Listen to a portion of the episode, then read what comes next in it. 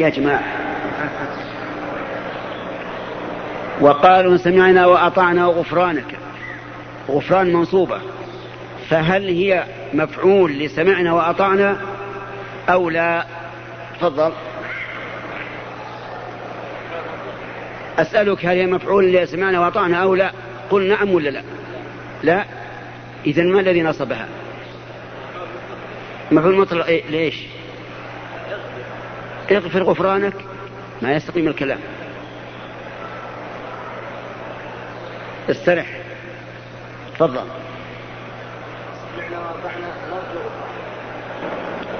طيب هل هي مفعول لسمعنا وأطعنا أو لا؟ لا. اذا أين عاملها؟ طيب أو نسألك غفرانك. بارك الله فيك. انتبه. ولهذا ينبغي أنا سألتكم عن هذا ليتبين أنه ينبغي للقارئ أن يقول وقالوا سمعنا وأطعنا ثم يقف. لأنه لو وصل لفهم السامع أننا سمعنا وأطعنا إيش؟ الغفران وليس كذلك. إذا قف وقالوا سمعنا وأطعنا ثم تقول غفرانك أي نسألك يا ربنا غفرانك. طيب في الآية التي بعدها لا يكلف الله نفسا إلا وسعها. هل هي ناسخة لقوله وإن تبدوا ما في أنفسكم أو تخفوه يحاسبكم بالله؟ وذلك لأن الله تعالى ذكر في ايات أخرى قل إن تخفوا ما في صدوركم أو تبدوه إيش؟ يعلمه الله ولم يقل يحاسب. لكن هنا قال إن تبدوا ما في ما في أنفسكم أو تخفوه يحاسبكم به الله فهذه الآية التي بعدها لا يكلف الله نفسا إلا وسعها ناسخة لها أو لا؟ الجواب نعم. ناسخة لأن ما في النفوس وهو حديث النفس ليس فيه عقوبة إذ أن حديث النفس لا يمكن للإنسان أن يتخلص منه. لذلك كان قوله لا يكلف الله نفسا إلا وسعها ناسخا لقوله يحاسبكم به الله. طيب الهم بالحسنة الهم بالحسنة هل كل من هم بالحسنة يكتب له حسنة؟ هل كل من هم بالسيئة يكتب عليه السيئة؟ نقول هذا في في تفصيل. إذا هم بالحسنة ثم عدل عنها. مثل هم أن يصلي صلاة الضحى ثم عدل عنها. يكتب له أجر. وإن لم يصلي. سبحان الله. وإن لم يصلي على أي شيء يكتب له. النية. نية الخير خير. يكتب له حسنة كاملة. طيب. إذا نوى الحسنة وتمناها وأرادها ولكن لم يحصل عليها. كرجل فقير يشاهد رجلا غنيا يتصدق بالمال وينفقه في سبيل الله فتمنى أن يكون له مثل ذلك المال ليتصدق به وينفقه في سبيل الله. إيش يكون يحصل له. ثواب نية هذا المتصدق. هما في الأجر سواء. هما في الأجر سواء. ثالثا هم بالحسنة وعمل لها أعمالها ولكن لم يقدر له تكميلها. كرجل هاجر إلى الله ورسوله ثم أدركه الموت في أثناء الطريق. ماذا يكون؟ يكتب له الأجر كاملا. لأنه هم وعمل وشرع لكن أدركه الموت. وفي هذا يقول الله عز وجل ومن يخرج من بيته مهاجرا إلى الله ورسوله ثم يدركه الموت فقد وقع أجره على الله. طيب. وتذكر قصة وقعت. والنبي صلى الله عليه وعلى آله وسلم واقف بعرفة. وهي أفيكم من يعرفها؟ طيب نذكرها. أن رجلا كان مع الرسول عليه الصلاة والسلام واقفا بعرفة. فوقصته ناقته. سقط منها فمات. فجاءوا إلى الرسول عليه الصلاة والسلام يستفتونه وهو واقف بعرفة. ماذا يصنعون بالرجل؟ فقال استمع اغسلوه بماء وسدر. وكفنوه في ثوبين ولا تخمروا رأسه. ولا تحنطوه. يعني تجعلوا فيه طيبا. فإنه يبعث يوم القيامة ملبيا. الله أكبر. يخرج من قبره يقول لبيك اللهم لبيك. لأنه لم يدرك العمل أي لم يدرك إتمامه لكن شرع فيه. يغسلوه بماء وسدر قال العلماء يؤخذ من هذا. أن غسل الميت فرض إيش؟ كفاية. وأنه لا بد أن يغسل بالماء. وأن استعمال السدر للمحرم لا يضر. وأن تغير الماء بالسدر ونحوه لا, لا يخرجه عن الطهورية. ويؤخذ منه أيضا أن الميت إذا مات قبل أن يحل إحرامه فإنه يكفن في ثياب الإحرام. أفهمتم؟ يعني ما نروح نجيب له خرقة جديدة نكفن في إزاره وردائه. لأنه محرم. وأنه لا يغطى رأسه. وقد ورد أيضا في رواية ولا وجهه يعني يكون الرداء على كتفيه والإزار في أسفل بدنه ويدفن.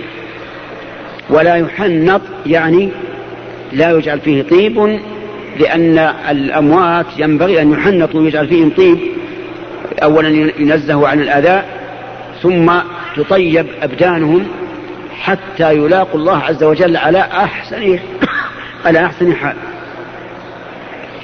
ويؤخذ من هذا الحديث أن الميت إذا مات في أثناء النسك لا يقضى عنه ما بقي. يعني إنسان حج الفريضة في أثناء النسك مات. لا نقول أكملوا الفريضة عنه. الدليل؟ الدليل أن النبي صلى الله عليه وسلم لم يأمرهم بقضاء النسك عن هذا الميت. انتهينا من الكلام على الهم بالحسنة وتبين لنا جميعا أنه كم من قسم. كم يا أخوان؟ أربعة. واحد يقول أربعة واحد يقول ثلاثة. في من يقول اثنين؟ كم يا جماعة؟ ثلاثة. ثلاثة. أما الهم بالسيئة إنسان هم أن يفعل فاحشة والعياذ بالله. ثم تذكر العذاب والعقوبة فتركها لله. ماذا يحصل له؟ يكتب له حسنة كاملة. لأنه تركها لمن؟ تركها لله. نزغه الشيطان فهم بالفاحشة ثم تذكر عظمة الرب وعقوبة الرب فتركها لله. تكتب له حسنة كاملة. لله الحمد نعمة. هم بها ولكن لم يدركها. لكن لم يعمل عملا. تمنى. مثل رجل رأى غنيا يعبث بالمال. يتخوض فيه ينفقه في المعاصي ينفقه فيما لا خير فيه فتمنى أن يكون له مثل هذا المال ليعمل فيه مثل عمل هذا الرجل. إيش العمل هذا؟ يتمنى لكن ما عنده مال. يقول لو أني عندي مال فلان كان لعبت القمار وتعاملت بالربا وغششت الناس ليس عندي مال فلان. أسوي مثل ما يسوون. ماذا يكون؟ نقول هما في, في الإثم سواء لكن بالنية. بالنية سواء. الثالث رجل هم بالسيئة وعمل لها أعمالها ولكن لم يدركها. كرجل هم بشرب الخمر مثلا. واشترى الخمر. ووضع أواني الخمر أو كؤوس الخمر أمامه. ثم جاءت الريح فأطرتها وأراقتها. فندم ألا يكون تمكن من شربها. ماذا ماذا يكون لهذا الرجل؟ إيش؟ يكون عليه الوزر كاملا. لأنه منع منها بغير اختياره. ويدل لهذا قول النبي صلى الله عليه وسلم إذا التقى المسلمان بسيفيهما فالقاتل والمقتول في النار. المقتول في النار؟ مسكين فقد الحياة. كيف يكون في النار؟ قالوا يا رسول الله هذا القاتل. كان في النار لأنه قاتل ومن يقتل مؤمنا متعمدا إيش؟ فجزاؤه جهنم خالدا فيها وغضب الله عليه ولعنه وأعد له عذابا عظيما. هذا القاتل يعني أمره معلوم. فما بال المقتول؟ قال النبي صلى الله عليه وعلى آله وسلم لأنه كان حريصا على قتل صاحبه لكن عجز. أعرفتم يا أخوان؟ فصار أيضا تارك السيئة الذي هم بالسيئة ولم يفعلها له الأقسام الثلاثة لكنه يزيد قسما رابعا إذا هم بالسيئة وتركها لا لله ولا عجزا عنها ولا شرع فيها لكن طابت نفسه يعني عزفت نفسه عنها. أنفة أو لغير ذلك من الأسباب فهذا لا إثم عليه وإيش؟ ولا أجر عليه ولا أجر له. لا إثم عليه ولا أجر له. وهذا يقع كثيرا. يهم الإنسان بالمعصية ثم تطيب نفسه تعزف نفسه عنها. نقول هذا ليس عليه إثم لأنه لم يفعل ولم يتمنى وليس له أجر لأنه لم يخلص في تركها لله عز وجل. طيب. آه، في الآية التي بعدها في نفس الآية ربنا لا تؤاخذنا إن نسينا أو أخطأنا.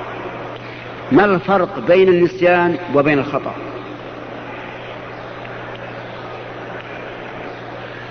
يلا يا إخوان. الفرق أن النسيان هو أن يكون عند الإنسان علم ثم ينسى. والخطأ أن لا يكون عند الإنسان علم أصلا. أفهمتم؟ الخطأ يخفي الإنسان ما عنده علم. فعل شيء يظنه حلالا وهو حرام. النسيان يدري أن هذا الشيء حرام لكن نسي ففعله. فكان النسيان مسبوقا بإيش؟ بالعلم. لكن طرأ ذهول القلب عنه. وأما الخطأ فلم يسبق بعلم. جاهل. وكلاهما في حكم الله سواء. لأن الله تعالى قال قد فعلت. قد فعلت. يعني لا أؤاخذكم بنسيان ولا بجهل. طيب من يأتي لنا بمثال قررت السنة هذا الحكم العظيم؟ أن الإنسان لا يؤاخذ بجهله.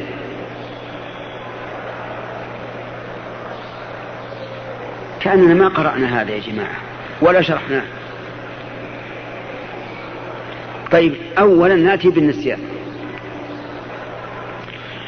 رجل نسي التشهد الأول في الصلاة. أتبطل صلاته؟ لا لكن يجبره بسجود السهو. رجل صائم فنسي وأكل وشرب. يبطل صومه؟ لا. لأن النبي صلى الله عليه وعلى آله وسلم قال من نسي وهو صائم فأكل أو شرب فليتم صومه. في قوله فليتم صومه دليل على أن الصوم لا ينقص. حتى لو أكل وشبع أو أشرب وروي فالصوم تام لأنه قال فليتم صومه فإنما أطعمه الله وسقاه. أطعمه الله وسقاه لأنه بغير بغير إرادة منه. رزق سقه الله إليه. طيب. الجهل. عدم المؤاخذة بالجهل. نريد مثالا تنطبق عليه الآية. من السنة. من السنة. تفضل.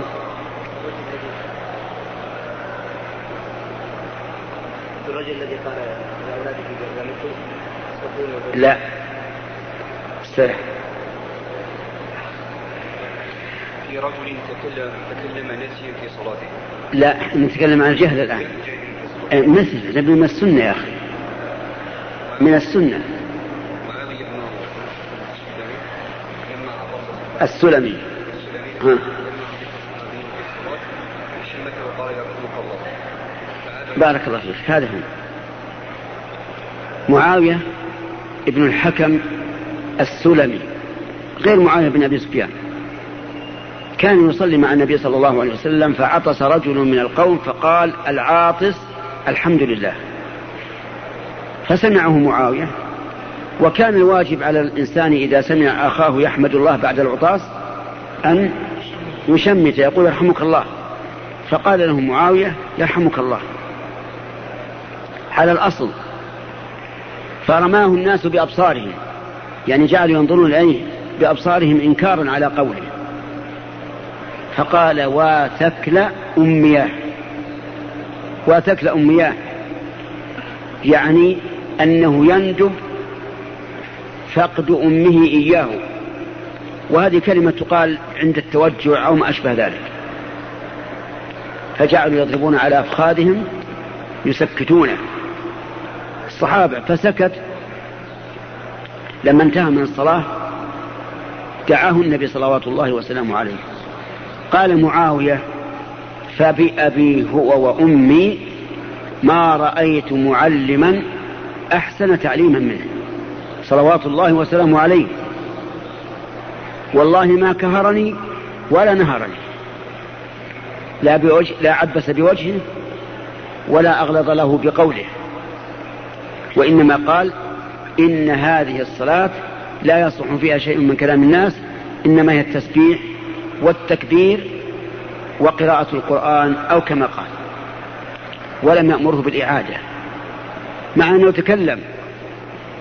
لماذا لم يأمره لأنه كان جاهلا. إذا نأخذ من هذا قاعدة.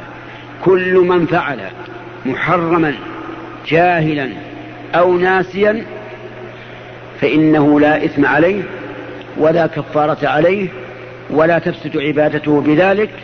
أيا كان ذلك المحرم. أفهمت يا ولد؟ مفهوم ولا لا؟ طيب. رجل جامع زوجته في نهار رمضان. يظن أن الشمس قد غربت. فإذا بالشمس محتجبة بالسحاب تطلع من وراء السحاب. ماذا عليه؟ ماذا عليه يا أخوان؟ إيه؟ نقرر قاعدة من, من كلام رب العالمين ثم تتوقفون في الجواب؟ لا شيء عليه. لا شيء عليه. لماذا؟ لأنه جاهل. يظن أن الشمس قد غربت وتبين لم تغرب. وفي صحيح البخاري عن أسماء بنت أبي بكر رضي الله عنهما قالت أفطرنا في عهد النبي صلى الله عليه وسلم في يوم غيب ثم طلعت الشمس. هذه نفس القضية ولم يؤمروا بالقضاء. ولو كان القضاء واجبا لأمرهم النبي صلى الله عليه وسلم به لأنه يكون من الشرع. والرسول عليه الصلاة والسلام أمر أن يبلغ الشرع. ولو ولو أمرهم به لإيش؟ لنقل إلينا لأن الحاجة تدعو لذلك. فلما لم يكن شيء من هذا علم أن صومهم ذلك اليوم كان يا أخ؟ كان إيه؟ قم. إيش؟ ما فهمت السؤال؟ ما فهمت السؤال؟ إي نعم. آه فهمت الحديث ولا ما فهمت الحديث؟ وش الحديث؟ قلها بلسانك ما يهم. وبالمعنى.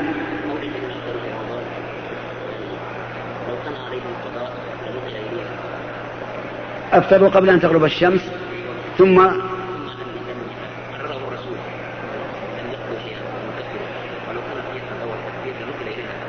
بارك الله فيك. صح. إذا يا أخواني هذه القاعدة تفيدكم. كل محرم يفعله الإنسان جاهلا أو ناسيا إيش؟ فلا شيء عليه. لا إثم ولا قضاء في عبادة ولا كفارة. مهما كان هذا محرم. ولسنا نقول لأن فلانا قال في الكتاب الفلاني كذا وكذا. بل نقول لأن لأن الله قال ربنا لا تؤاخذنا إن نسينا وأخطأنا فقال الله عز وجل قد فعلت. ولقوله تعالى وليس عليكم جناح جناح فيما أخطأتم به ولكن ما تعمدت قلوبكم. طيب إذا قال قائل أليس الله قال عن آدم؟ ولقد عهدنا إلى آدم من قبل فنسي ولم نجد له عزما. وواخذه الله على هذا. وأخذه الله على هذا بأن أخرجه من الجنة وهو يقول فنسي. فما الجواب؟ تفضل. نعم. طيب. هذا جواب. جواب آخر؟ يقول الجواب أن سقوط الإثم بالنسيان في شريعة الإسلام. أما ما قبل فإن النسيان لا لا يسقط الإثم. هذا هذا جواب. جواب آخر.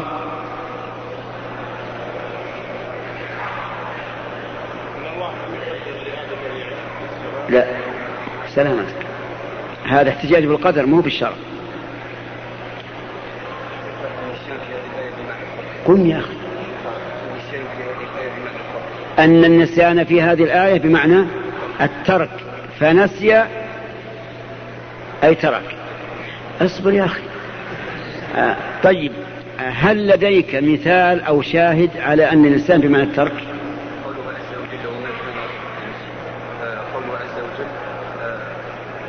كذلك اليوم تنسى تنسى من الناس.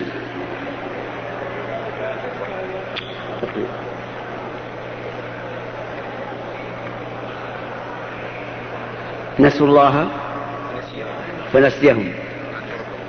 أي تركهم. أحسنت. ولا يمكن أن يكون النسيان في هذه في هذه الآية بمعنى الغفلة.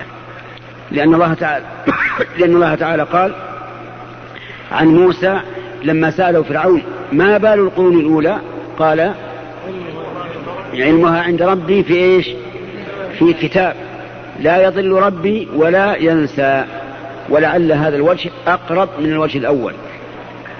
أن آدم عليه الصلاة والسلام ترك عن عمد وليس عن نسيان. ولهذا يعني, يعني صار فيه التوبيخ شديدا. فعصى آدم ربه فغوى. ولكن ثم إيش؟ اجتباه ربه فتاب عليه وهدى. لعلنا نقتصر على هذا بالنسبة لل... لآخر سورة البقرة وأهم شيء فيه من الناحية الفقهية الحكمية هو أن الإنسان يعذر بالجهل. ولا يلحقه إثم ولا قضاء في عبادة ولا كفارة لأن الله سبحانه وتعالى قال في قوله ربنا لا تؤاخذنا إن نسينا أو أخطأنا قال قد فعلت والحمد لله رب العالمين. أما آخر سورة التوبة فقد قال الله تعالى لقد جاءكم رسول من أنفسكم عزيز عليه ما عنتم حريص عليكم بالمؤمنين رؤوف رحيم. الأخ. يا أخي. نعم. أنا بسألك سؤال سهل. لقد جاءكم رسول من أنفسكم. من الرسول؟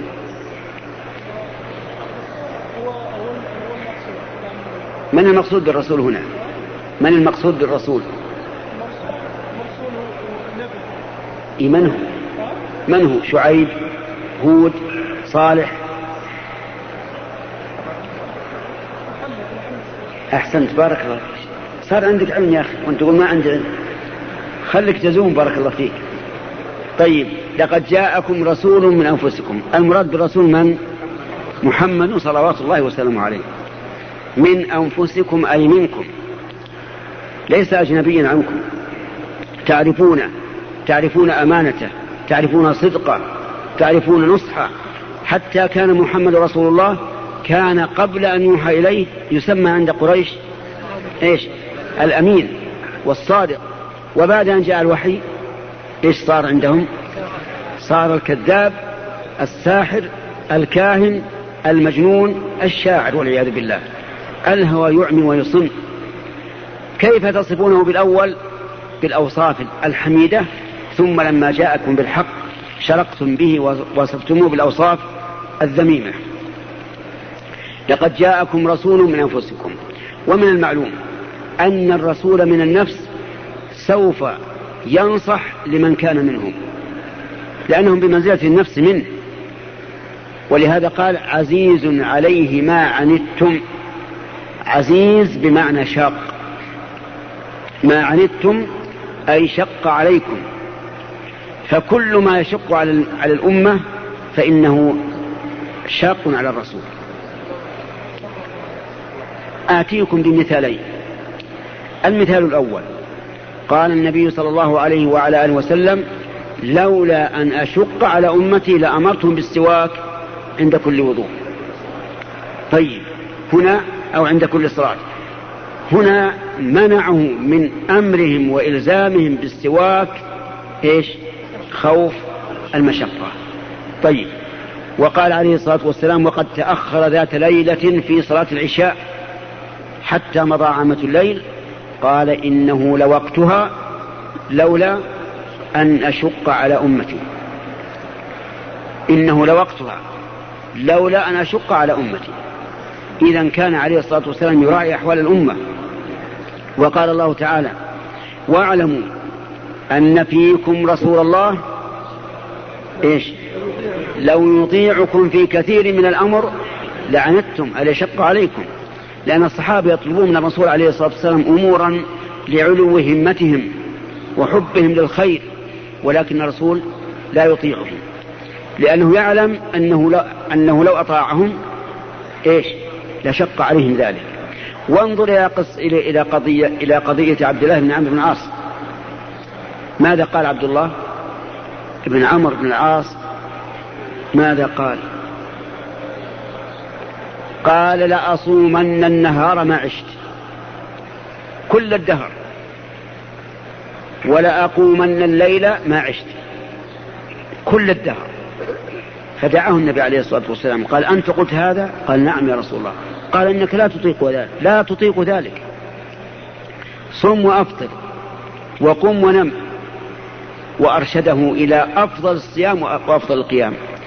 قال له أفضل الصيام صيام داود يصوم يوما ويفطر يوما. وأفضل القيام قيام داود ينام نصف الليل ويقوم ثلثه وينام سدسه. ما مكنه الرسول عليه الصلاة والسلام من أن يصوم النهار ويقوم الليل. وكذلك ثلاثة نفر جاءوا يسألون أمهات المؤمنين كيف الرسول يعمل؟ في السر يعني في الأمر الذي لا يعرفه الناس. أخبر أخبرت النساء هؤلاء النفر. أنه كان يفعل كذا ويفعل كذا ويفعل كذا. قالوا والله هذا عمل قليل. هذا عمل قليل. لكن الرسول يقولون قد غفر الله له ما تقدم من ذنبه وما تأخر. أما نحن فلا يكفينا هذا. ما قال أحدهم أنا أصوم ولا أفطر. وقال الثاني أنا أقوم وإيش ولا أنام. وقال الثالث أنا لا أتزوج النساء. فبلغ ذلك النبي عليه الصلاة والسلام. فخطأ. وقال ما بال أقوام يقولون كذا وكذا. أما أنا صلوات الله وسلامه عليه. أما أنا فأصوم وأفطر. وأقوم وأنام. وأتزوج النساء فمن رغب عن سنتي فليس مني. كل هذا من أجل أن لا يشق على الأمة. وقال ابن عباس رضي الله عنهما جمع النبي صلى الله عليه وعلى آله وسلم في المدينة بين الظهر والعصر وبين المغرب والعشاء من غير خوف ولا مطر. جمع بين الظهر والعصر وبين المغرب والعشاء من غير خوف ولا مطر. قالوا يا يا عبد الله ما أراد إلى ذلك؟ ليش فعل هذا؟ قال أراد أن لا يحرج أمته. وش من يحرجها؟ أن يوقعها في حرج.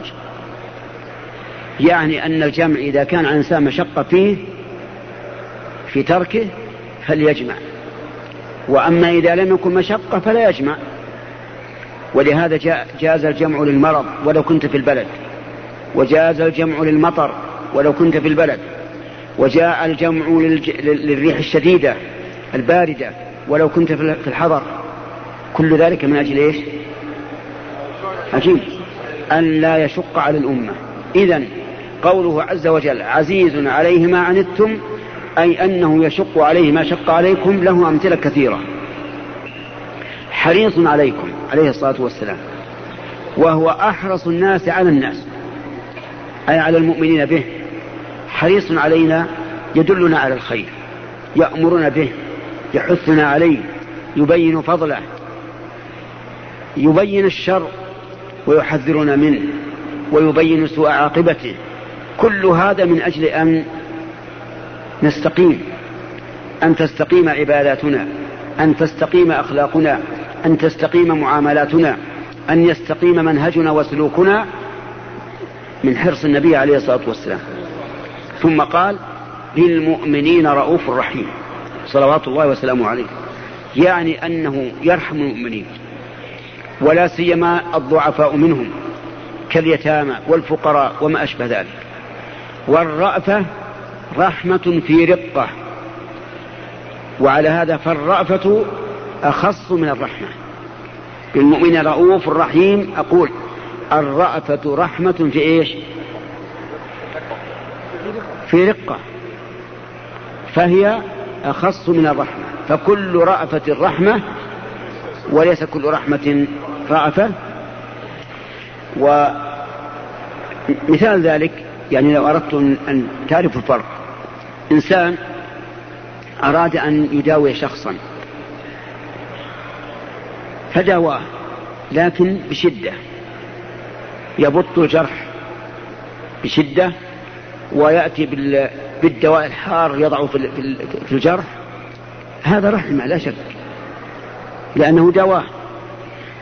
طبيب آخر يأتي برفق وبلين ويقول للمريض هذا سهل وليس فيه إلا كبط الشوكة. ثم يحاول أن يأتي بالأدوية الباردة. كلاهما راحم لكن الثاني إيش؟ رأف بالمريض والأول رحمة بلا رأفة بالمؤمنين رؤوف الرحيم فإن تولوا. إن تولوا أنا أسأل أهل النحو هل تولوا هنا فعل ماضي أو فعل مضارع؟